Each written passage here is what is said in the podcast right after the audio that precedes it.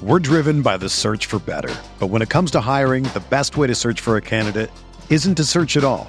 Don't search match with Indeed. Indeed is your matching and hiring platform with over 350 million global monthly visitors, according to Indeed data, and a matching engine that helps you find quality candidates fast. Ditch the busy work. Use Indeed for scheduling, screening, and messaging so you can connect with candidates faster. Leveraging over 140 million qualifications and preferences every day, Indeed's matching engine is constantly learning from your preferences, so the more you use Indeed, the better it gets. Join more than 3.5 million businesses worldwide that use Indeed to hire great talent fast. And listeners of this show will get a $75 sponsored job credit to get your jobs more visibility at Indeed.com slash BlueWire. Just go to Indeed.com slash BlueWire right now and support our show by saying that you heard about Indeed on this podcast. That's Indeed.com slash BlueWire. Terms and conditions apply. Need to hire? You need Indeed. Polar Express Kid, you know, so if we add Polar Express Kid sound bites to the soundboard, and then anytime like we're looking for Ethan, he's like, "Hey, what do you think, Ethan?" And like, just get this, uh, you know, soundbite board for the Polar Express Kid instead. Yeah, yeah. Ethan, what do you think about the Max great Scherzer idea. trade? I like hot chocolate or whatever he says. I don't know. Like, Uh, he says, I know everything there is to know about the Aztec Indians. yeah. So we just have that as a soundbite. So if we want to start the show without Ethan, You, yeah, you late. could. Yeah. Yeah, I was just running late today. I didn't forget anything. just uh, yeah, lessons were a little bit behind. One of my moms was uh, chit chatty today after after the lesson. come on, Ethan, you got to So- tank your customer relations. Yeah, I just got to be like, Pod. bitch, bitch, shut up. I'm not Yeah. gonna be. I'm not gonna be ten minutes late to my podcast. So I mean, you got to tell the moms that you're taking now. You know, you can't, you can't, you can't be. Uh, oh, playing I didn't even think of that angle. that I. Oh, I, uh huh. Ooh, he's a musician. Tell me more. Swoon. right. Um. Cool. Good. So yeah, I'm here, What are you Dang. drinking? Well, That's a and big I'm knife. and I'm eating eating and drinking. ooh. I'm eating. Call that a um, knife. I'm eating turkey and green beans uh, for my, all of the. Uh, we ha- I have like a fucking. Uh, I have groupies. I feel like Ethan's podcast groupies who love to listen to him eat. Um, I'll have to come up with a with a sharper name than that. But I'm having uh, leftover turkey and green beans for those who want to know. Uh, did we already talk about beer or no? No, not yet. Okay. Why would we have talked about beer without you? I don't fucking know. You do it. You do what you want to do. You know that's just the way you are. All right. Well, I think since you're here and my soundboard's working, let's first see if I can actually get this sound in. So Okay. here we go. Let's let's get into it. Hey, there it is.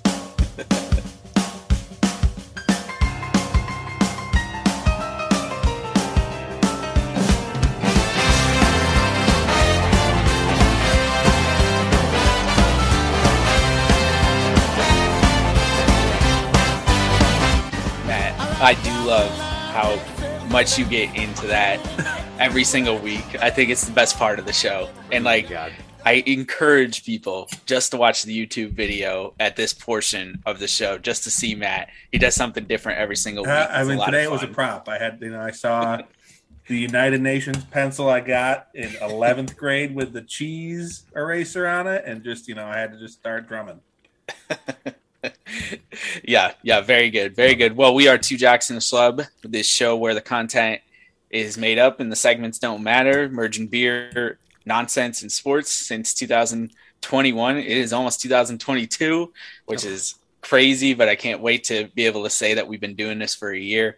And uh, you know, boys, um, this is uh, this is another episode. It's just the the three very best friends. We're all together. We're gonna have a lot of fun. I have I definitely have a lot of topics and ideas and things that I think are fun.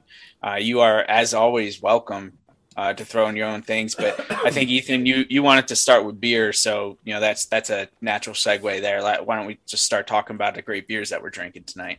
Yeah, sure. So uh, I'll start. I'm drinking, uh, as usual, a Matt Root supplied beer. uh, Comfort Hops um, by Other Half Brewing. Although, so, and I haven't tasted it yet, but it's Other Half, so it's going to be great.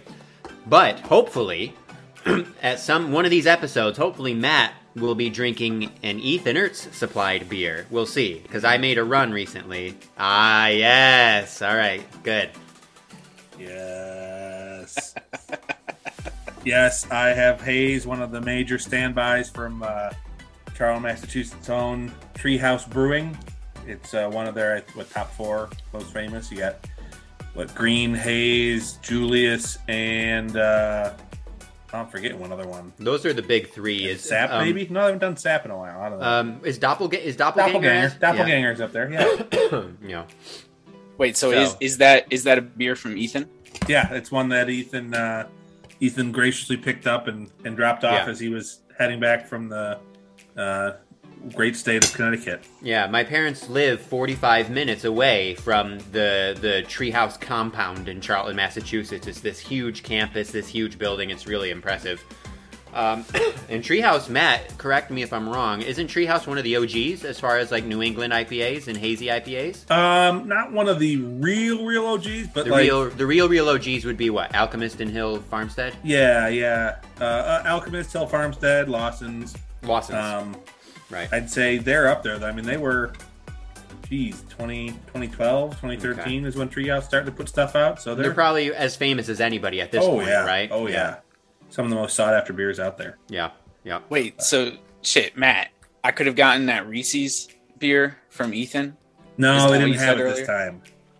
But I did have him buy me a bourbon barrel aged uh, peanut butter banana beer. So maybe I have that. Maybe I say that to have with you. It's uh, Yeah, do it. it's for Elvis. It's it's a tribute to Mister Mister Elvis Presley. Mr. Presley. That is awesome.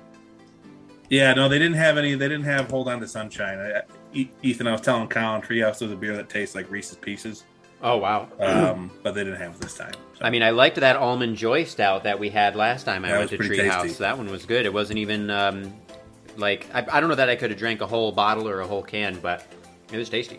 Well, that's the problem with the diabetes stouts. Like, you know, Yeah. it's it's just you know, especially when they used to sell them in like 22 or 25 ounce bottles. It's like, I that, that's Ooh. not enough for one person. Or that's excuse me, Way too much. that's too much for one person. Yeah. Oh yeah. Absolutely. Yeah. And uh, But- Kyle, what you got? Yeah, I'll show you real quick. Uh, I've got a chocolate peanut butter stout from Ass Clown right here in the Charlotte, North Carolina area. One Wait, that's the name of the brewery, Ass Clown. Ass Clown. Yeah. And out of yeah. Charlotte. Oh, that's amazing. Okay. Yeah, I don't know if you can. Yeah, you can kind of see the logo right there. Yeah, um, great. I mean, it, like it's it's a very small uh, little brewery in a strip mall. Um, it's technically in uh, Cornelius, uh, so just north of Charlotte, but um, great spot. Um, you know, a little tough sometimes with COVID because they don't really have an outdoor um, area, but the inside is like you know definitely like what you would think of a kind of a smaller brewery you know intimate just uh has its own kind of natural feel it doesn't it doesn't kind of you know feel corporate-ish you know how you can like walk into some breweries these days and they all kind of look the same so Yeah. um, yeah, it's it's really cool, and and they have amazing beers. I mean, um, you know, I just I did a big beer run for Christmas presents, you know, including um, some that uh, I, I sent to you guys, but um, I probably ended up with like half the order was Ass Clown beer just because they they had so many good uh, options there. So they're my they're probably my third favorite in Charlotte. Like Legion is my number one. Um, uh, Wooden Robots my number two, and then uh, Ass Clown number three.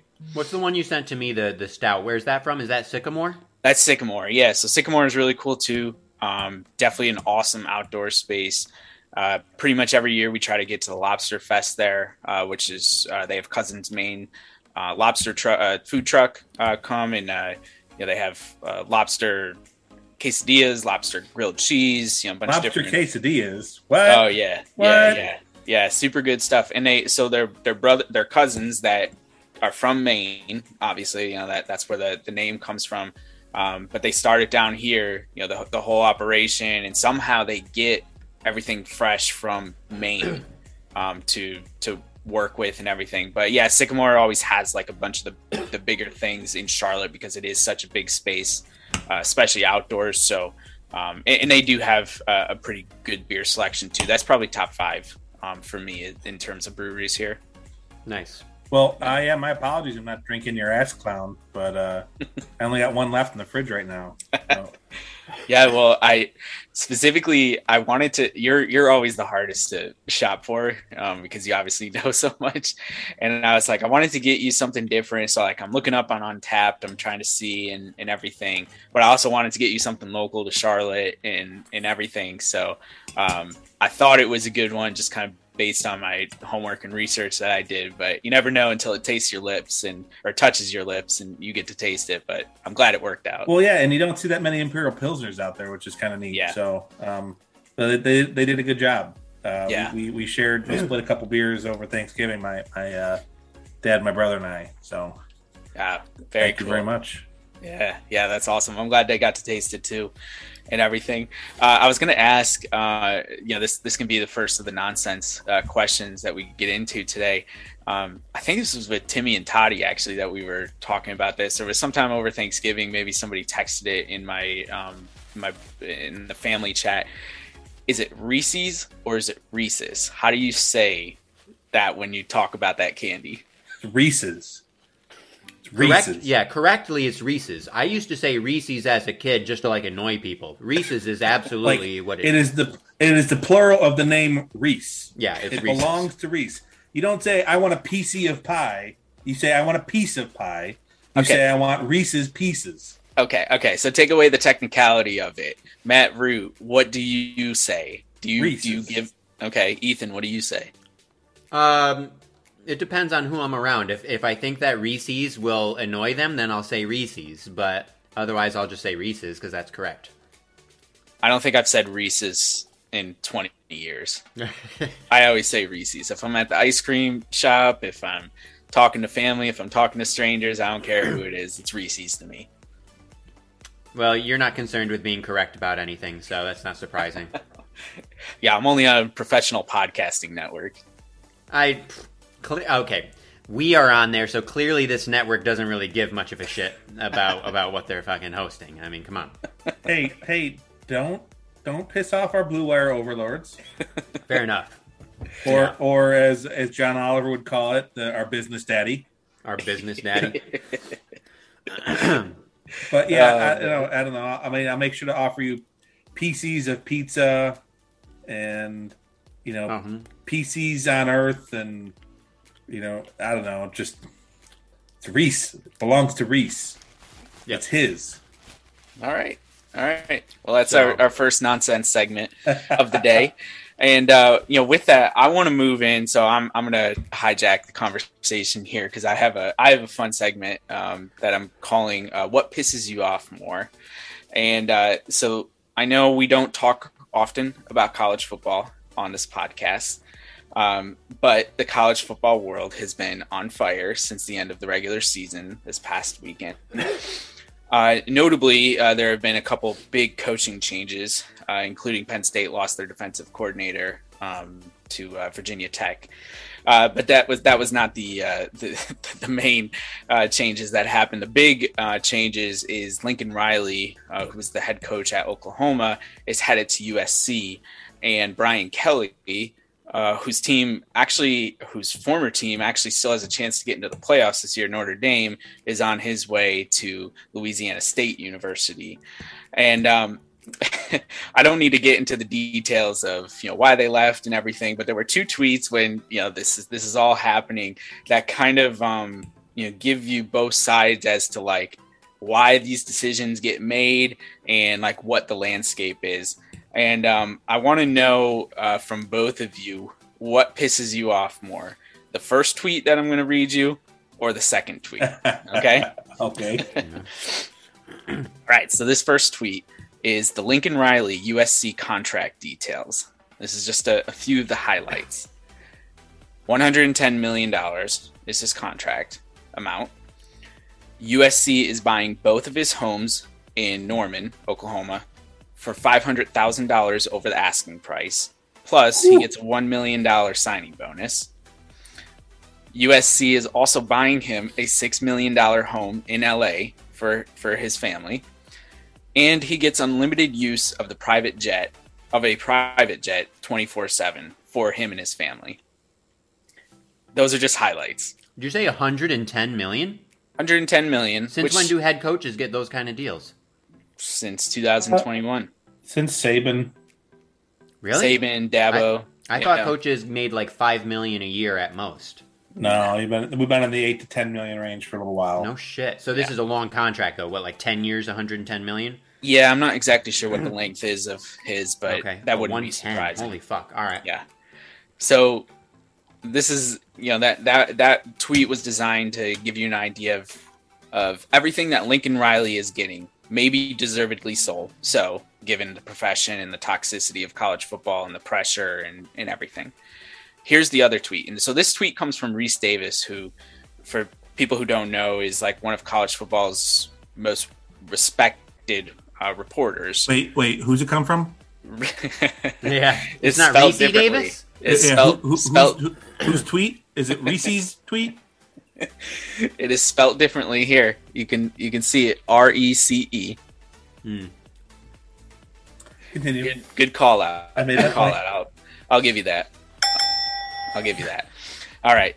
Um, so this tweet comes from Rece Davis, and it says one more thing on this. I don't blame coaches if they can be fired five months after an extension in less than two years after winning it all for an on-field performance. So I'm not sure who he's talking about the five months, but the two years is the LSU head coach. Orger- Orgeron, um, yep. getting getting fired. Um, then who can blame them for looking out for themselves? But this isn't good for the sport or the enterprise. I will go first, and I will say that tweet number two pisses me off more. Um, I imagine tweet number one pisses Ethan off more because it's like the equivalent of, um, of like Elon Musk or something, uh, you know, in, in college football.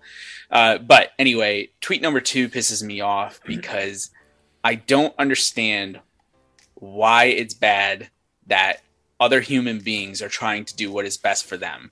Even if that do, even if that makes it so that the college football landscape is a little less unstable than like traditionally what we're used to college football will survive. They will figure things out like i don't think it's bad that lincoln riley took that deal that he's getting at usc anyone with a, a, a, a right mind would be like fuck yeah sign me up for that. Like that's that's an easy call.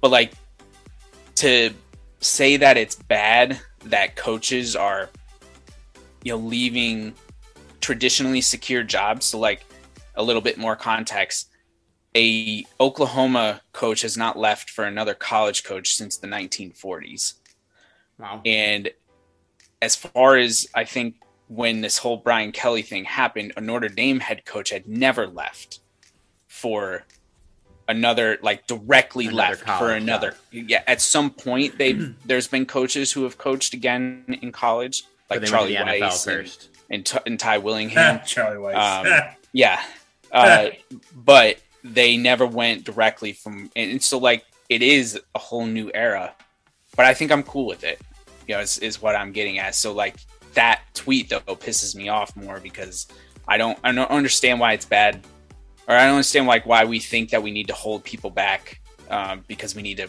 college football needs to be like this traditional way of Joe Paterno making two hundred thousand dollars a year or something like that. Like it's and, and staying with the same school for forty years. Come on, Ethan, you've got to have uh, uh, something to say. I do. Um, so, well, first of all, the the Rece Davis tweet is a little tough because he's making this really huge general statement, but unless there's a big, is there a big thread following that or no? I don't know. Because he's not he's not elaborating as I'm to pulling why. a cousin Greg. I'm just taking it out of context Oh, for my okay. own. Gotcha. But so he's not. I would like to know what his actual detailed points would be about why it's bad for the sport and why it's bad for the enterprise. Um, because I don't know. To me, the market is what it is. Like clearly, USC really wanted Lincoln Riley badly. I mean, that's fucking insane what they gave him. Yeah. But you know, like you said, if if you are in a position, you are that in demand. Fucking get get whatever you can get. If you're that in demand, take advantage of it. And also, I look at this the same way I look at players getting their huge contracts in any of the major sports. Like, get your fucking money. Like Yeah. the coaches in in in this case, there is the wrinkle of I think that the players should be paid. Um, which that's a whole that's a whole other thing. We can do a deep But dive on the that. players do time. the players do have an opportunity to be paid now, on top of getting their education paid for. right. Well, they do now. Okay. They, they have an opportunity to earn earn from their likeness. They are not getting paid for the revenue they generate for the university. Right. And so and then so that's my point. So the universities are especially these big ones, they're rich as fuck. They have massive endowments. They have tons of rich alumni who give them money all the time. They're charging exorbitant amounts for tuition. So, um, as far as I'm concerned, the more that they are paying the people who are doing work, the better. So if that's a head coach, if that's the players, professors, whatever, they all should be getting paid because fuck all these like huge colleges who have turned education into a business where profit is like the number one thing. Um, so in terms of the tweets, I think I think maybe number two, uh, number one doesn't really piss me off. I mean, I hope that he doesn't use the private jet because environmentally speaking, that's just incredibly irresponsible. Um, but in terms He's of the rest, probably already been on it seven times. Probably. I know, probably. But in terms of the rest of that shit, like, so here's the thing I don't pay attention to college football. I've never even heard of this guy. But the fact that, like, a storied program like USC paid him that much and did all that much, holy fuck. Is this dude, does he have, like, the, the like, the hottest dick in fucking college football? Like, my God. I mean, this is insane. Um, never even heard of him. Um, so, but granted, like I said, I don't follow college football, but still, that's amazing. Um, but that doesn't bother me. Like if you if if you are wanted that bad, get it. Um, Rece Davis, I would just like to know what his point, like what what he's actually trying to get at. Like why is this bad? People should get paid, you know, and the market is what it is. Is is that a tacit endorsement of the free market by Ethan? See, that's the problem. That's the problem. I think That's- that's, Ethan endorsing free market capitalism right No, now. Just saying. uh-uh. Just I'm- saying. No, I'm not en- endorsing an entirely free market economy. I'm saying that Wait, roll these- the tape back, Colin. in very Because I believe the first specific said, if in- that's the market, yes he needs to get what he can get. in very specific contexts t- yes do what the market take advantage of the market if in this kind of case i'm not saying that the free market should um, extend to the entire economy. Because when we're talking about Oh, un- so you're talking about China's economy then? um, i'm talking about i'm talking about a, an economy that has some sense of of some semblance of regulation and rules as opposed to unfettered capitalism, unfettered free market capitalism, which has led to our country being where it is right now, uh, which is to say the worst income and wealth inequality since the uh, Gilded Age. I won't go into it any more than that because that's not what this show is about. This particular episode, that's not what this is about. But there's a difference in my mind between being okay with the market, like within athletics, within a sport, and endorsing free market capitalism as a whole. I get what you're saying, and I kind of expected Oh, you no, to you say know, I had to something. you. No, I I could, you. and I, I could tell by the look on your face. I knew you were like ready to say something about that. So no, I mean, I'm, I'm with you. Um, I think Colin's point is the biggest that um, it's not like the university is going to show loyalty to these coaches. Um, yeah, exactly. um, unless you've got a name like Krzyzewski or Saban, um, you know, they're going to boot you as soon as you have two or three bad seasons. Yep. Um, Or even just me- medium seasons, not even necessarily a bad season, right? Yeah. You know, well, I mean, if Dabo starts the year off, you know, with with two losses or something next year, I'm betting you they're going to be calling to, to get. And he, you know, he's been one of the most successful coaches in college football. Is that how you Um, pronounce his name? Dabo Swinney, yeah. Dabo? Um, so so to that extent, yeah, I, I do agree, Ethan. Um, if that's what someone's going to pay you for your services, absolutely. Um, you know, I, I do think it's ridiculous that where I- where I where I get ticked off about those massive numbers. Uh, I mean, I, I feel like some of the stuff, like the house stuff, is excessive. But if he could negotiate that in, fine, whatever. Yeah. Um, but um, where I do think, you know, USC's football program is obviously generating enough revenue that they can afford to spend, you know, fifteen million dollars on a coach a year or whatever it's going to be. Um, so I, I just hate that they're still pushing the myth of well, well, the students are getting paid with their with a free education. Well, no, no, and and yeah, okay, the new the new deal out there allows them to make make money off their likenesses, but still, from their actual work and the time that they put in on the field, that that money goes to universities' pockets, to the athletic departments. And yes, I know there's a lot of noble noble conversations and arguments that, that can be made that says, well, the revenue the football team generates also supports, you know, the water polo team, and and to an extent, yes. Um, but there's also ways to do that without generating tons and tons of money. Take a look at some of these D3 schools, like the one that I went to, or Ithaca College that Ethan went to, right? Ithaca's D3. Yeah, D3. Um, yeah. that still support successful athletic programs um, with meager budgets. Uh, and yeah, does that mean it comes from some other le- line item on the university budget that year? Yeah, probably comes out of the student activity fee, or probably comes out of a footnote in some sort of budgetary line item. But that didn't limit opportunities for any students. Um, so I don't know. That's where I, I, I kind of I get a little more frustrated. Um, having you know been friends with with a lot of student athletes at Case that put a lot of their time and resources into that pursuit. Um, I'd say they a lot of them had just as fulfilling or even more fulfilling experiences at college without having to be you know playing at a 400,000 person stadium or 100,000 I don't know I'm, I'm going off on a tangent I'm, I'm losing it Um, I, I have a question. I don't think I've ever asked you guys this before. Do you did you guys know anybody from from Liverpool from our high school who played D one like and did like a full thing? I remember a couple of names who they were they were like being recruited. Did, did Caitlin we- Flynn Who? Caitlin Flynn. Yep. Okay, and she did like a whole. She did like Track. She did it for all four years. yeah she was, she was doing track She did D one. Is there anybody else that you guys Flynn, knew? I'm pretty sure um, uh, I know it wasn't like Lonnie Johnson Lonnie Johnson one, played uh, but he didn't do all four years, didn't he? Like kind of did a drop year out. at Syracuse. He did a year or two at Gardner Webb, um, which is one double A. Um, Yeah. Kyle, anybody from soccer? In our class, Not in our class, just anybody that you knew that we overlapped with. Oh, there's anything. that jo- the goalie Josh guy. Uh, oh yeah, Josh Ford. Yep. yeah, he's Played in like the. MLS. Yeah. So, so okay, so a couple, a couple guys Yeah. that were at school at the same time as us did do. A couple people did do, uh, did do D one. Okay, yeah, I was just curious. I couldn't, I couldn't remember. Yeah. Tyler Ash. Remember, she she got a year or two at Syracuse. Yep. Now, did did Hannah, our our uh, our best friend, our uh, the the favorite Schlabina. guest, the Shlabina, did she do D one or no? I know she was a college athlete. Yep. She was Yes. D one. Okay, so next time, um, small school by Matt. yeah, but D one. Okay, next time she's And on, we she go to should ask her about that. I, I forget the name of it off the top of my head. oh man, I'd be In- really in curious Liberal hear. arts uh, school. in Ohio. No, no, no. Um, where Yeah. you are now in Philly. Oh, okay. Yeah. Okay. Yeah, Yeah. I would love to. She, I would love to hear her perspective on all of this. Just, Yeah. uh, just on like D one athlete life in general, but also just all this stuff we're talking about in terms of the money and where it should go. We, we should definitely have her talk about that. That'd be interesting. Yeah. Well, we we have been talking. She wants to come on, um, which will uh, it'll make Toddy mad because Toddy wants to come on too, and I told her no tonight. we got to get cousin Greg on.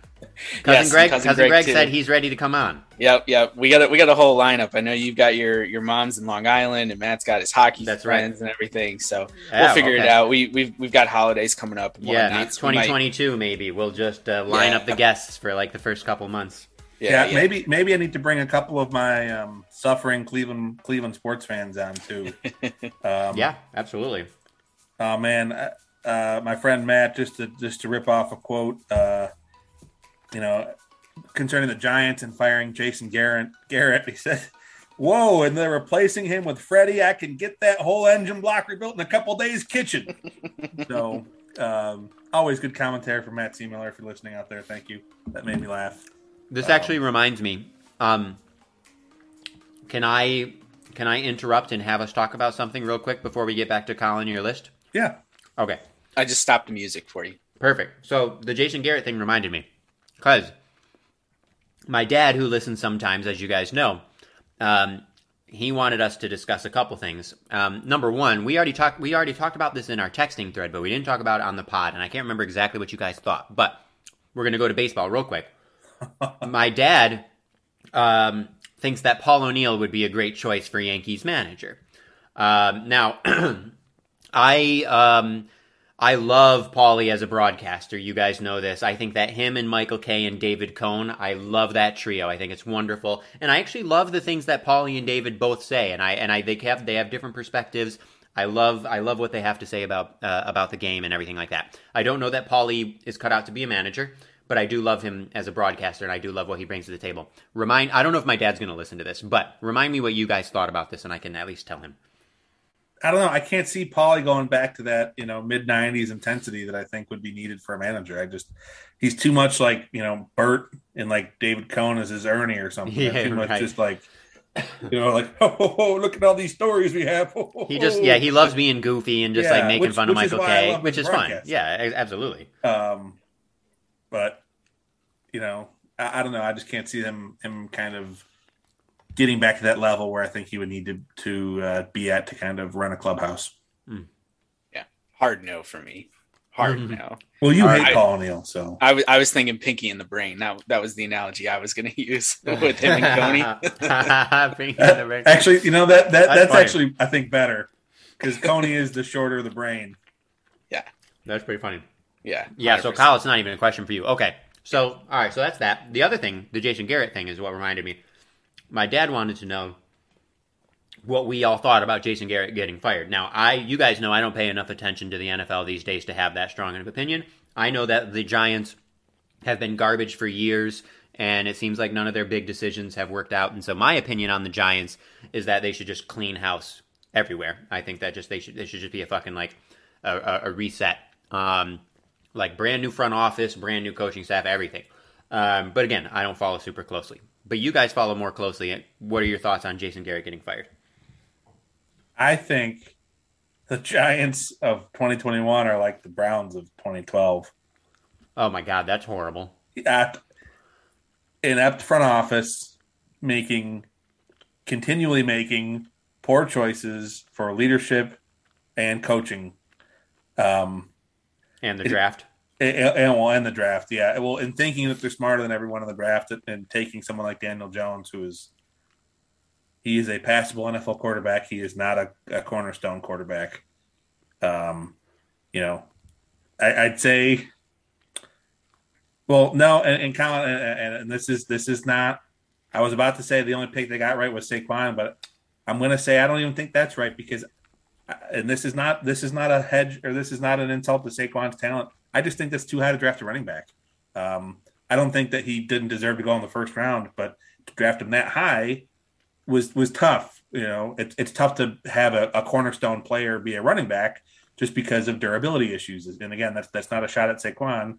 Um, It's just the nature. it's with any running back, unless you know, unless your name is Frank Gore, who isn't even a top tier running back. He just has played forever and has you know the third, fourth, or fourth most rushing yards of ever of all time. Like I, I you know,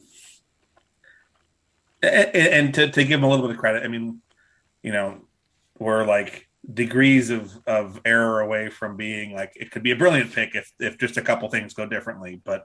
I just I don't know. I see kind of repeated mistakes, kind of like the Browns did over and over and over again. Um, you don't see them turning the corner and starting to have those kind of foundational years. Uh, and and the Browns may not be. I mean, the Browns may be sputtering out right now. Um, you know, Baker. There's there's questions there about Baker maybe not being the right person. Well, isn't he like super hurt? Doesn't he have like a billion injuries and he's Yeah, playing he's through them? his, he's got like a separated shoulder or something. a separated really- shoulder as a quarterback. Like Yeah, uh, so he, I mean, he he's got a couple problems, but um, and again, shout out to Matt Seemiller. Um, there's a lot of criticism amongst the Cleveland fans fans right now about um, Baker not knowing how to go through a read progression, and also um, he's not. I guess according to some some Cleveland news media, he's given two plays. He he doesn't do line changes. He either says you know play one or play two, and that's it. So that's there's a lot of consternation in the Cleveland fan fan base of like why is he running these plays even though he's seeing the defense set up to like demolish them he's he only has two plays he doesn't audible out of anything he just has two plays one or two and that's why they're looking like garbage but anyway that seems um, impossible. what That seems impossible. What but NFL team? that that is the word out of cleveland right now okay, but what not do- NFL team would keep playing a quarterback that only knows two plays? no it's not that he only knows two plays it's that he's He only only, given two two plays. plays. coming out of the offense or coming out of the huddle instead of someone like aaron rodgers or tom brady or peyton manning who's going to go up there and may just improvise a play based on Mhm. what they see or may call something completely different he just has two plays and that's what he goes from they give him two plays every time they go in the huddle do this one or do this one, and that's all he does. Huh. Because he can't make reads and can't make decisions. But anyway, Jesus. Okay. All I right. digress. Jason Garrett, I don't think is uh, the. Uh, I think He's he not needed the to go, but I don't right? think he's the reason the, the the Giants are doing so poorly. Yeah. Kyle. Yeah, I guess I'll punt on dissecting the Giants until the end of the season. Okay, fair enough. Um, but Jason Garrett, I mean, I I agree he wasn't the only problem. There are a lot of problems, but I do not think he was a solution either. I, I think his track record toward the end in Dallas was an indicator of what they were getting in New York, and yeah, it was mediocre. Wasn't he Mister Eight and Eight? have, yeah, I, I- Dallas Dallas finished eight and eight like three or four seasons in a row. Like, yeah, yeah. But but even not not even the the records, just what those teams did on offense. You know, he's supposed to be this offensive genius. And maybe he was, you know, 15, 20 years ago, but that that is long past. And and like when you have a team as limited as, as the Giants are, and they have some bright pieces, you know, here and there, you you need someone who has more innovation, who can, you know, kind of be able to fill in those gaps. And he just he just wanted to keep doing the same thing that he was probably doing back in the early 2000s and i mean the giants just don't have the talent to do that um, and, and they certainly I, I totally agree with your assessment on daniel jones I, I do not think he's a cornerstone quarterback and like when you don't have that it, it makes it you're you're fighting an uphill battle Yeah, I mean he's he's good enough to play in the NFL. He's proved that. He's got Yeah. some skill, but I just don't. I mean, he's like a backup plus. Yeah. Like he's like Jason Campbell. Yeah. Like yeah, he can plug a hole, but I really wouldn't want him being my starting quarterback for more than a year. yeah no consistency's not there Do you think that we can get Jamarcus Russell to come out of retirement? well he hates football so probably not Just why why stop at Jamarcus Russell? You can go for the hefty lefty. Who is that? Jared Lorenzen, right? Oh, Lorenzen. The um, wasn't he like wasn't Kentucky. he huge? Yeah, the hefty lefty. Oh, hefty, hefty. I thought you said happy. No, no, the hefty lefty. Yeah, what he was like three hundred pounds or something, right? Well, he was like fucking gigantic. Yeah. There was a He picture on that the came out a couple years ago. He was playing in like a Canadian indoor football league or something, and it's just Yeah. Yeah. he's just giant. And I wasn't even thinking about size. I was just thinking about like famous busts. Yeah. You know. Yeah, Yeah. And he he he was a giant back. He was Eli Manning's backup Mhm. one time. So because he could throw the ball a mile. I remember that. Like, Yeah. They'd put him in for the seventy-yard hail marys. yeah, Wow, yeah. that's cool. Um, All right, thanks thanks for humoring me, guys, on that. I just wanted to get talk about those while I uh, remembered them. Kyle, what's next? Let's move to another nonsense topic. We have a mailbag question from cousin Greg. So Ooh. the cousin Greg mailbag segment Yep, is exactly. Yeah, that's its own segment now. Yeah. it's in play. The question is very simple, although I don't think the answer is quite as simple. Well, m- maybe it is. I guess it depends on what your opinion is. But the mm-hmm. question is: Is cereal a soup? Is cereal a soup? Yes. Where does he fucking come up with these questions? They crack He's me got up. four kids. that's He's like got four is kids. burrito a sandwich? Like, Yeah, exactly. Is it, or like, is a hot dog a sandwich? It's one of these questions. Um, I've never ever thought about this before. Matt, do you have an opinion uh, off the top of your head? I have to think about this for a second. Um, I want to say it's a suspension. a suspension, Yeah, like it's not. It's not a mixture. It's not. A, it's. It's just. It's not homogeneous. It's not a solution. You've got stuff floating in something else. Okay. Oh, a sus- suspend as in floating. Yeah, Okay. yeah. Well, I mean, Ethan, if you remember your Earth science, you have I don't fucking remember solutions, suspensions, any. Okay, and the third magic one is a colloid. is that a And real why question? is it called a colloid? Because if you want to remember, a milk is a great example of a colloid, and a colloid is kind of like a bastardized suspension. Like you got smaller particles that are kind of in suspension, but not really. And that's where milk has like lactose and proteins and everything's floating in the cow juice. So anyway, Okay, so you know that I can't even remember like important personal interactions that I had with close friends, right? So how the fuck am I going to remember anything from some random class from 2003 to 2007? Ain't going to happen unless it's music. If it's music, I'll I'll remember. Okay. Anyways, all right. So here's that's totally fair as far as cereal goes. I, I like that. I get that.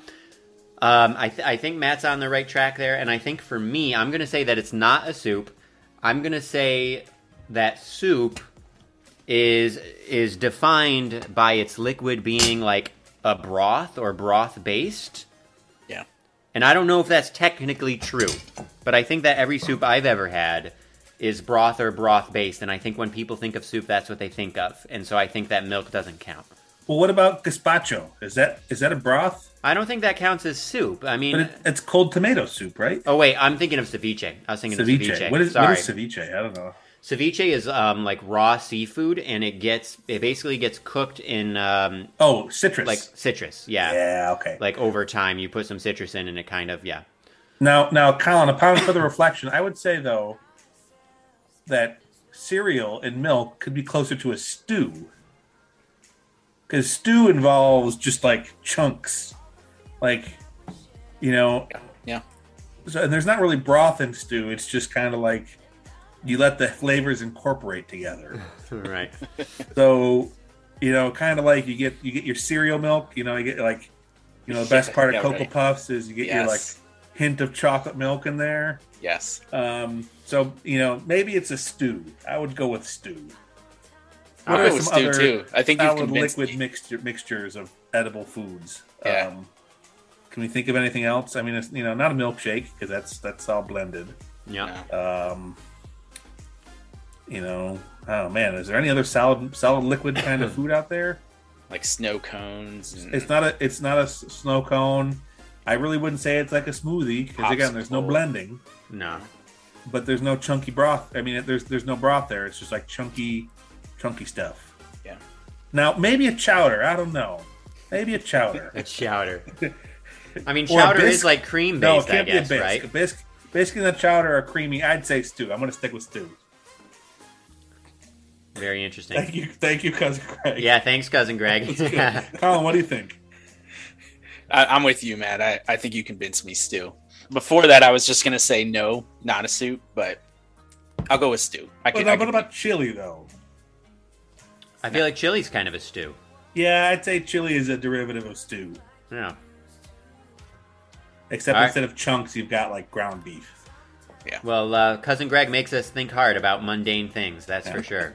Also, I love everyone, I'm planning on making chili now. So with homegrown cayenne peppers. Ooh, Ooh, yum. be good. Yes, send it along.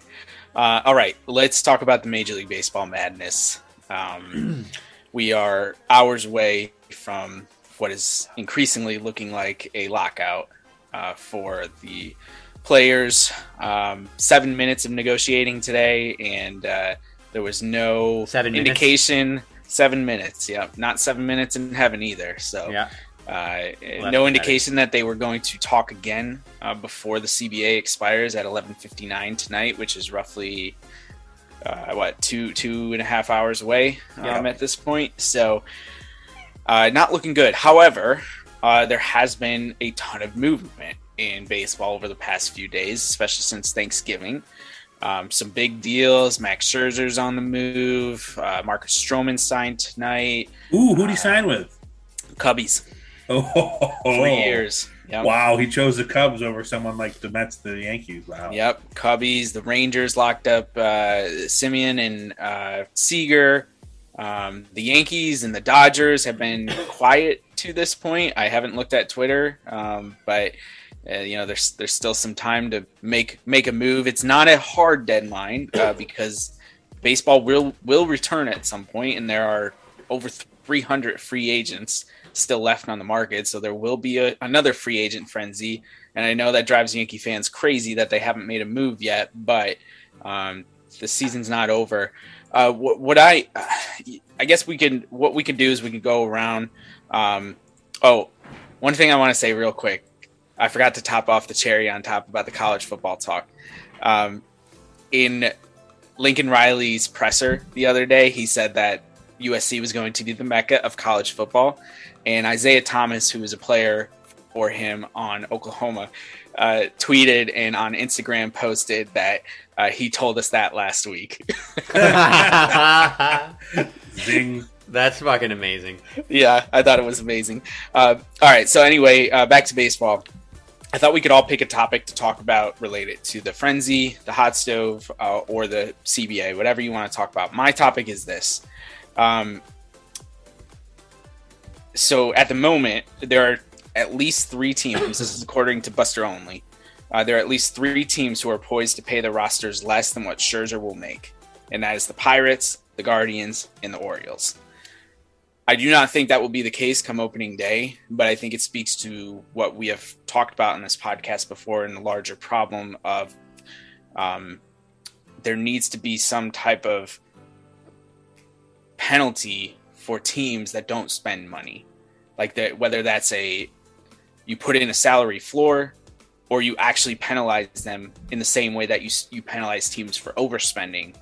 There needs to be incentive for these teams to spend. Otherwise, they're not going to. And like, say what you want about that, like, you know, from the players' perspective and that hurting their contracts, but from a competitive standpoint, it hurts the product. And that's what really bothers me about that. And I, I just cannot stand, as you guys know, the people that cry about Hal Steinbrenner pocketing his $500 million a year, whatever it is, when the Rays pocket far more when you talk about percentage versus what they actually pay for a payroll of their roster. it it just absolutely drives me insane. I do not like it. I do not think it's good for baseball, and I think that is like the number one thing that should be fixed. I do not think it gets fixed with the CBA, um, but it is it is a problem that eats at me, and I guess that's as close to a rant as I'll get. I've got I've got I think I think is an insightful thing as to why this happens. Because uh, let's compare it to the NFL, where they have, they do have what is it? Is the no the NBA has a minimum salary, but the the NFL's got their salary cap. But yep. the the huge difference is there are no teams with local TV deals in the yeah. NFL. The NFL has few enough games that they can sign their NBC, Fox, CBS, ESPN, Amazon Prime on Thursday nights, That you know, national TV deals, and then just divvy it up and say, all right, everyone gets this much. Here's the pot of money. Let's go forward. While, and then you know, in the MLB, I mean, if you want to look at the teams that are spending a lot of money, you got Texas with that the Dallas TV market. You've got LA with giant contracts in LA. New York has got, um, you know, obviously New York and Boston are huge TV markets. They've got giant TV deals. Um, so that's to you know line their pockets quite a bit more than Tampa. You know, and not to say that Colin, you're right. I mean, they're still these are still massive TV deals. I mean, that look at what the Nats did when they got a, a, pretty big TV deal. I mean, they they went all in was eight or nine years ago, uh, and just started signing everyone under the sun um, to try and make a run at it. It didn't work until they actually were you know a middling wild card team a couple years ago, but there are avenues for lower revenue teams to do it, but I think they'll everyone will kind of point behind that massive TV revenue disparity and say, "Well, that's why we're not spending enough." Um, you know, the, the, the the tough part is when you do look at their books, whether it's Jeffrey Loria's Marlins or the Pittsburgh Pirates or the Rays, you can see where um, any of that competitive balance revenue sharing money isn't going towards the product of the field; it's going towards owners' pockets, which that is is frustrating. And that's kind of my immature response to everyone who used to criticize the Yankees back in the day before they got timid with their money was I'd rather have my guy spend it on the players and pocket it. Like I'd rather have the Yankees put it on the field um, than line in their pockets. Um, so I don't know. I think yeah. that's and, the, the, uh, there's enough smart people at the major leagues that they need to figure out how to get around that. So yeah. Um, and David David Cone talked about this on his podcast too, Matt. That point that this whole thing with the CBA right now, it's not a players versus an owners. It's a small market versus big market problem right now. Like that's and that's what it's always been. Like even going back to '94, the last time that there was a work stoppage, like that that was the whole thing. There were like ten teams. I think I from the reporting that I did in my book, ten teams that were in the red early in the '90s you know, in terms of revenue. And then you have the Yankees, you have the Blue Jays at the time, you know, teams that were, you know, really spending a lot of money, making a lot of revenue and whatnot. Um, and so this isn't a new problem, but I mean, I, I just I don't know how it gets fixed other than like a solution of penalizing teams for not spending enough or instituting some type of salary floor. Like those those are the only, the only two things that make sense to me. Is is there some sort of radical solution like everyone spending more than 100 million on their payroll goes in one division and everyone spending less goes in another division and like only the people spending 100 million or more play for the World Series or something something like that something dumb. I know that will never happen, but maybe maybe like Yeah. to win the World Series the 40 million dollar team. No, I mean that's backwards thinking. Like the 40 million dollar team would have to win like four games versus like the Yankees would have to win like two games or something. That, that's just Right, making right. it easy for the team spending more. But Yeah. I don't know. There's is there something creative you can put put towards it? I, I, I don't know. Might be. now, so when you say what this only was talking about teams that are going to be spending less on their rosters than Scherzer's contract, do they mean? excuse me. Does he mean Scherzer's uh, entire contract? No, like the AAV. AAV. Yeah, 43 million. yeah. Wait, how is anybody still spending that little? Dude, Ethan, maybe when's the last time you went on Spotrac? I haven't in a while. What was the lowest payroll last year? 39 million, Really? I think, or Holy 42 million, fuck. maybe. See, I, I thought we were. I thought that the lowest payrolls at this point were like 50, 60 million. Um, I didn't realize Even, shit even those got that numbers low. are too sickening for me.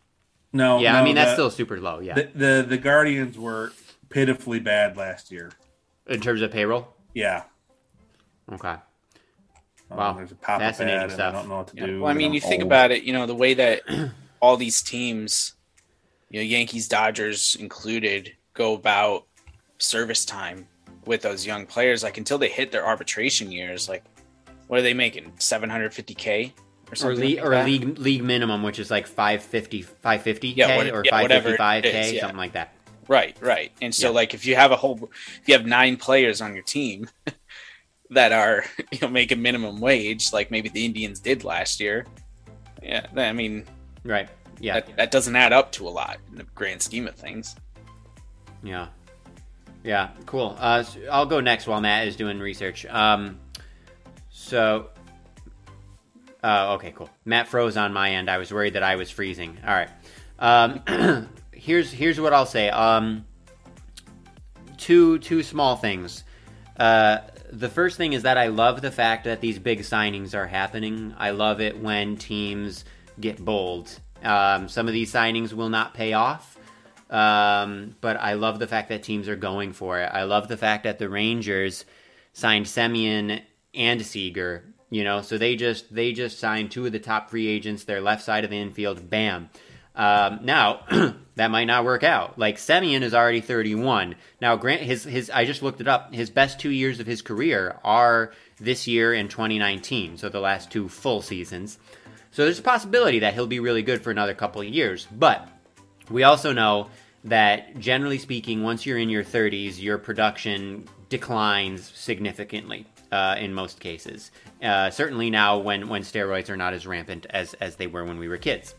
But I love the fact that teams are going after it. I love th- that that pay for Scherzer. I mean, that AAV is insane. Um, but fuck it, like he's amazing and the Mets are going for it. It might be a disaster, but I love the fact that they're willing to just fucking do that. So that's cool. Um, the second piece I'll say is about the CBA stuff, and this is uh, just kind of a general observation. So, and I was guilty of this when I was a kid, um, and I'm very, I'm very ashamed. So there's a lot of rhetoric out there. There's a lot of propaganda, not just in professional sports, but in any industry, that will try to convince you that people asking for more money are greedy and selfish. Do not believe it. That is some bullshit fucking propaganda from capitalists, okay? From the ruling class, from legitimate rich people. It's bullshit. They are trying to turn us against each other. Now, um, these professional athletes, obviously, they are not part of the working class, right? They are not part of the same class as like us three. That being said, they are also not billionaire owners. So fuck any billionaires. As you guys know, billionaires, in my opinion, should not exist. Um, and if you are a billionaire and you are you are still a billionaire, you have not given up uh, given away your fortune. Uh, as far as I'm concerned, you're you're immoral at best and a piece of shit at worst. Most likely a piece of shit. So, as far as I'm concerned, in professional sports, even though these contracts are massive and these people are not part of the working class, get your fucking money because fuck the owners and make them pay as much as possible. Okay? So, for those of you out there who look at some of these contracts, you look at Max Scherzer's contract, three years and what was it? Three years, 140 million? Something like that. Something like that. Yeah. So insane, right? Mind-boggling kind of contract. We've never seen a higher annual uh, uh, value, I don't think, in baseball, right? So an insane contract, um, and I get that. A lot of people coal out of the water too. yeah, exactly. Blows Yeah. coal out of the water. A lot of people's reactions are going they're going to look at that and they're going to be like, "Oh, that's disgusting." Blah blah blah blah blah.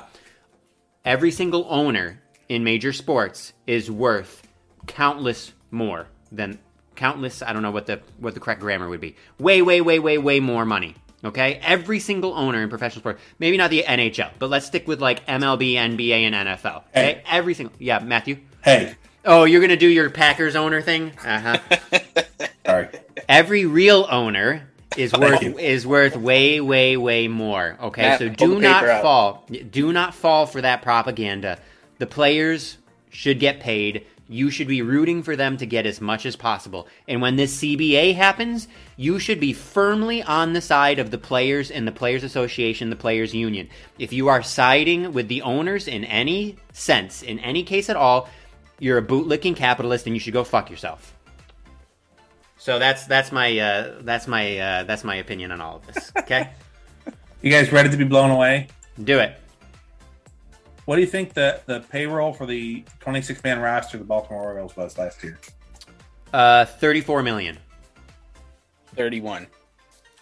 13. No fucking way. The, that, there's a caveat there. That's that's the active roster. 26 man active roster. Or uh, Chris which Davis. is got three people that are in arbitration years, one person in a veteran contract, and 22 guys who aren't even in, they're all on rookie contracts and pre-arbitration. So when you look at their total spend, it's 42 million, which sounds like a lot, but um, 10 million of that is Alex Cobb, who's He not was on like, the team, yeah, he was like a promising starter back in the day, but that was like years ago now. And an adjusted 5.6 million of that was Chris Davis.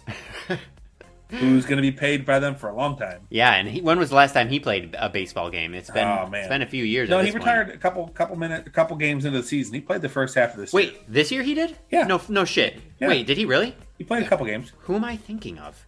Um, All right. They also had three and a half million dollars of deferred salaries to Andrew Cashner, Darren O'Day, and Mark Trumbull, Trumbo, and they had a decent amount of money on um, Uh, Chris Davis played 16 games in 2020. He did not play at all this year. nothing. in Twenty twenty one. Okay. Yeah. Uh, they had they had two players on the injured list making more than a million bucks. Matt Harvey being one of them. Matt Harvey. So They had they had Trey Mancini, who's in arbitration, who came back from cancer, made four point seven five million dollars. Pedro Severino made one point eight million dollars, and everyone else on the team made less than a million. wow. Wow, their owners. I don't care how that their owners walked away with a lot of money. That's unbelievable. Okay, sorry, I have to say something really quickly because um, I was just uh, looking this up. Matt, you mentioned Matt Harvey, and I'm going to mention this quickly. Those who are those of our listeners who are diehard baseball fans will know Matt Harvey's name because when he came up with the Mets in the early 2010s, um, he was a hot shot. He was in his young 20s, and he was really, really good for those first few years. Now, I'm looking up his numbers because I haven't looked in a long time. So his WAR, for uh, for those who don't remember, wins above replacement, which is like a good catch-all stat for a player's value. We talk about that a lot here on the pod. Now, those first few years, he was very good. Okay, um, two years, two full years, he was 5.3 and 4.9, which is basically all star level for those who don't know. Okay, if you're around five wins above replacement or six, that's like all star. Since then, he has only had one season where he has been in positive integers, and he was 1.3, which is eh, it's fine, whatever. Everything else has been negative. So, like, this dude, he still has that name recognition, and he had those two really good years in 2013 and 2015 when he was 24 and 26 years old. Other than that, he has been garbage. Now, it looks like he's been injured. He has he's only thrown a, more than 100 innings twice since then, and that was 2018, and then this year. So obviously injuries have really have really screwed him, but just I had no idea. Like he was such a hot shot there for a couple years. His name was huge those couple years. Um, and my God, I, I really feel bad for him looking at his numbers now. Like his career has been a fucking disaster since then.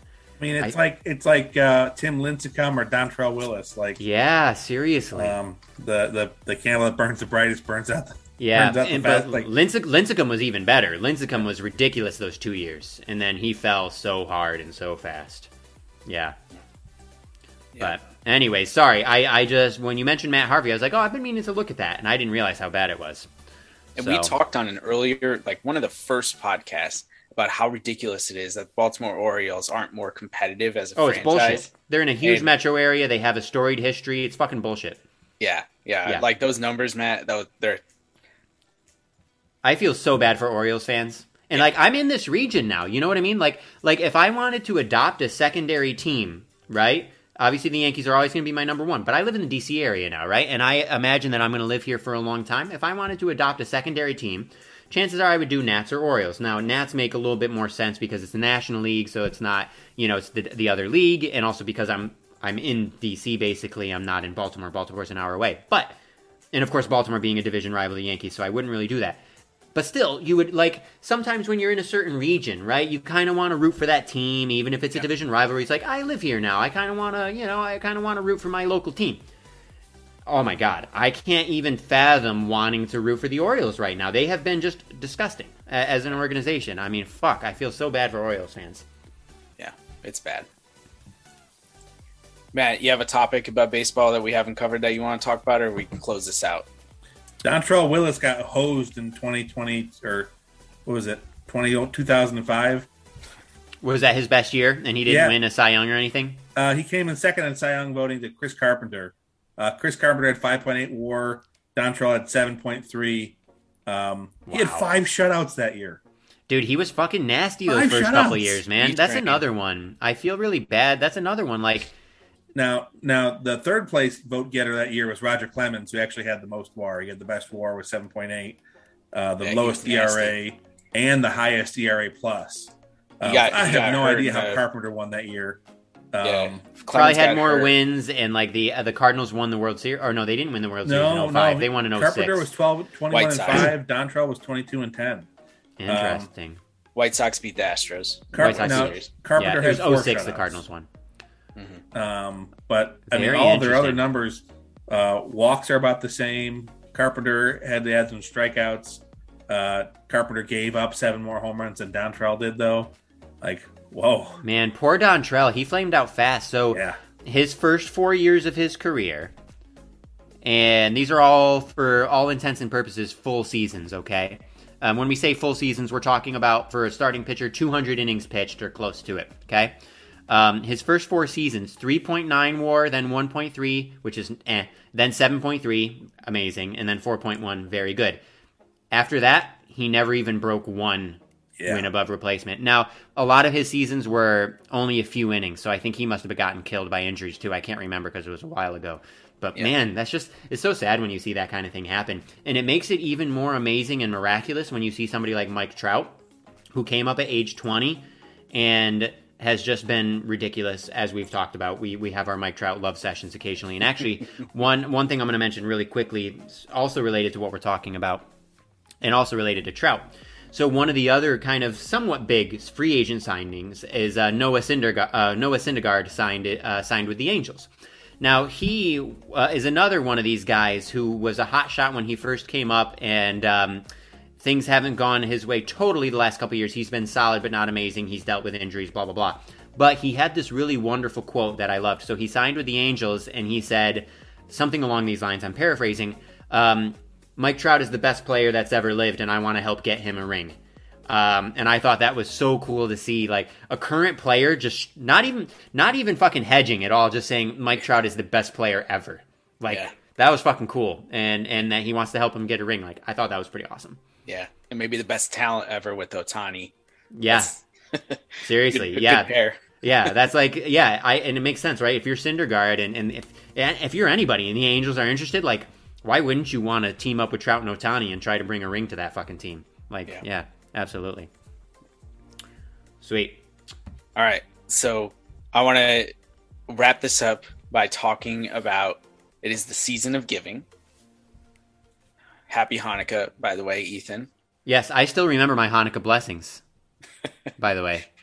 Do you want to tell us them? I don't. I mean, it's a bunch of Hebrew words. If you want to listen to a bunch of Hebrew words, I can. I just think it's very weird that I still remember because you guys know I don't remember anything, and I haven't. I haven't done anything for Hanukkah in years and years. But I still remember the fucking Hanukkah, one of the Hanukkah blessings, and also everybody knows. Well, everybody who knows me knows that I'm like the biggest atheist on the planet, and I have been forever. So it's like very strange that I know a Hanukkah blessing. Also, because Judaism and the Torah, which is the Jewish portion of the Bible, it's it's what Christians would refer to as the Old Testament.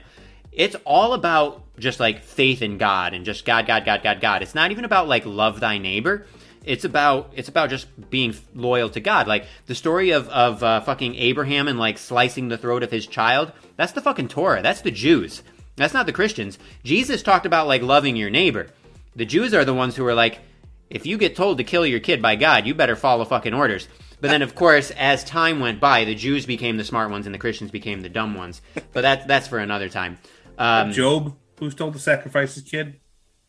no, Abraham. Like it was, wasn't it Abraham and, and Isaac or whatever? He was supposed to sacrifice one of his kids, and then at the Uh. very at the very last second, dude, you actually grew up fucking. You've gone to, you've like gone to church. The only religious services I've ever been to, I was paid to play trumpet at them. In my entire life.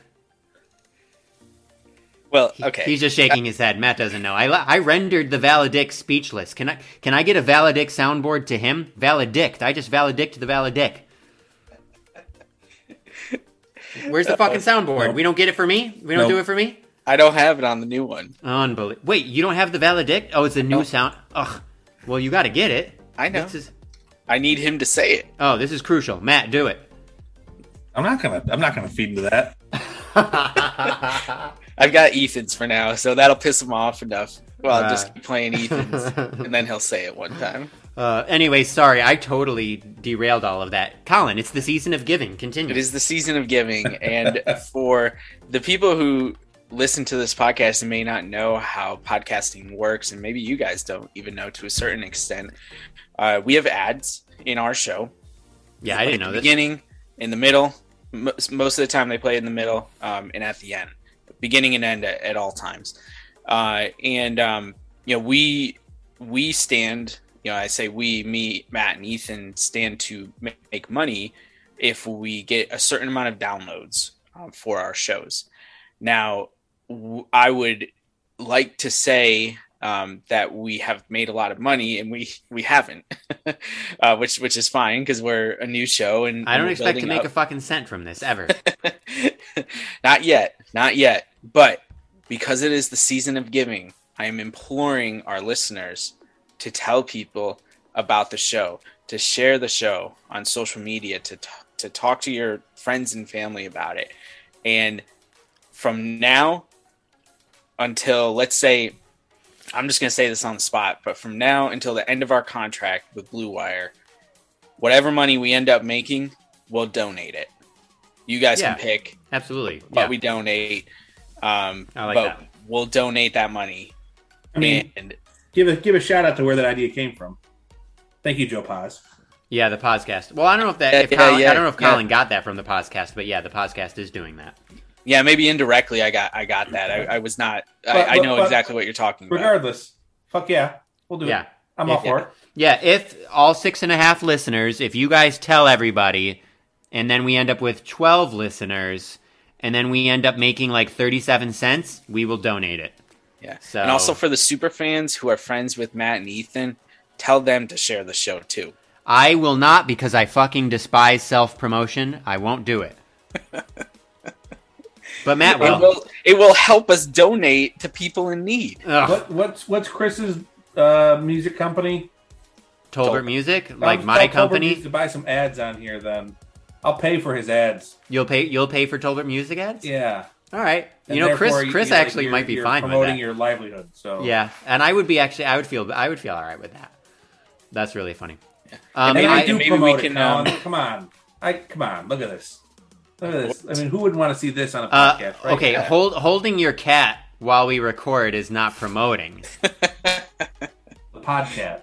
How, the podcat. Actually, I like that. That's good. Yeah. Um, I have something. Speaking of showing stuff to the camera, which how many people actually watch? I think it's only a couple that are actually going to watch. But We had we had like twenty something views last episode. 20 something views. So I'm sure that everybody is dying to know. I'm sure everybody has been on the edges of their seat for this entire episode for over an hour now about what's going on with my elbow.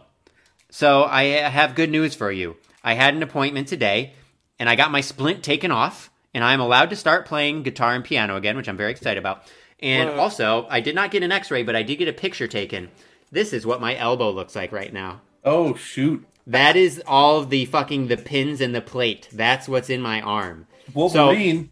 I know, right? So for those who are only listening, you can't see. Um, but for those who actually, for whatever reason, do watch on YouTube, that's what it looks like when you like get your bone pinned together. This is my first ever broken bone, and I Like that's pretty fucking wild. And that shit's gonna, as of now, that shit's just supposed to stay in my arm for the rest of my life. Um, like it's fucking crazy, man. when you Modern walk through the metal detector at the airport, it'll be going off. Well, what's funny is I asked the surgeon about that. I was asking her about that today, and she said there was a study that was done about this, and that it was inconclusive, that it was pretty random. Like sometimes, like different metals would set certain things off, but sometimes they wouldn't, and other things would set it off. So it's not consistent between the airports. So chances are there are going to be some airports where I'm going to set it off, and others where I won't. Um, so yeah, Very pretty interesting how that works. But and and it, it technically it will stay in you forever, but your body will slowly eat it away. Is that right? Is that how that works? I was wondering because I figured with like modern science and modern medicine being what it was, I figured that at this point they would make shit like that that would like dissolve over time or something. No, well, it's like um, I've got a couple friends who work for implant companies, and like when they show you like, oh, this is a hip implant that we took out of someone, and it's like, holy shit, that was titanium, and it's like gone. What the fuck? Like Wow. my body did that? Wow. That's incredible. Okay, yeah. cool. All right, boys. Any shout outs before we go? um, shout out to Jim Urtz. Thanks, thanks to pancakes. Oh yeah, Dad, I let Matt have some of my pancakes that I brought from home. So. Damn. I gave I gave Ethan a surprise. Don't say it, Ethan, because there's going to be. a Oh yeah, I won't say. I won't too. say about this right. Colin, if you want Jim Urtz pancakes, when I come down to Charlotte, I'll make them for you. I make them the same way he does. Are you Jim Urtz? I'm better Spawn than of Jim Jim Urtz. Okay, I'm better. I'm the fucking next generation. I'm Jim Urtz 2.0. All right. Well, then, if that's by that logic, who makes better pancakes? You or German? Oh, uh, that's a good point. I mean, Jeremy loves to talk a big game about his cooking. He thinks he's an amazing cook. And Jeremy, if you're listening, I hope you're paying attention to this. Um, he has never like actually cooked for us for the family. So he loves to talk. He loves to criticize. He loves to tell us, "Oh, I make this better." Blah blah blah blah blah. How about you make me a fucking meal and then we'll talk about it, Jeremy? So that's my, that's my him that's that's my shout out. I, I guess mean, I I, wasn't mean, planning on but it. like you know, in certain instances, like I'm never going to be better than Mama Root. Like I can't, like I can try and try and emulate her cooking, but I, although I did make a really good beef stew a couple weeks ago, uh, you know, back in October, it was, it was really good beef stew. Had two cups of barley wine in there. Ooh, man, nice. that's good. Nice. Um, one other thought: if you live in a place that has communal recycling, break down your boxes, or else you're a selfish fucking asshole. Break down your boxes so that your shit takes up less space. Should be a no-brainer. I can tell you that it's not. All right, that's it. Everyone is talking about magnesium. It's all you hear about. But why? What do we know about magnesium? Well, magnesium is the number one mineral that 75% of Americans are deficient in. If you are a woman over 35, magnesium will help you rediscover balance, energy, and vitality. Magnesium supports more than 300 enzymatic reactions in your body, including those involved in hormonal balance. From functional medicine doctors to mental well being and female hormone experts, we all know that magnesium is the one mineral to improve all aspects of well being and health. But which one? Magnesium Breakthrough from Bioptimizers, the trusted choice recommended by leading experts with seven best absorbed forms of magnesium to ensure your body receives the support it needs for overall well being. Go to bioptimizers.com slash balance today and use code BALANCE10 for 10% off. Support your journey to wellness at B-I-O-P-T-I-M-I-Z-E-R-S dot com forward slash balance. Magnesium Breakthrough from Bioptimizers, your foundation to optimal health and vitality.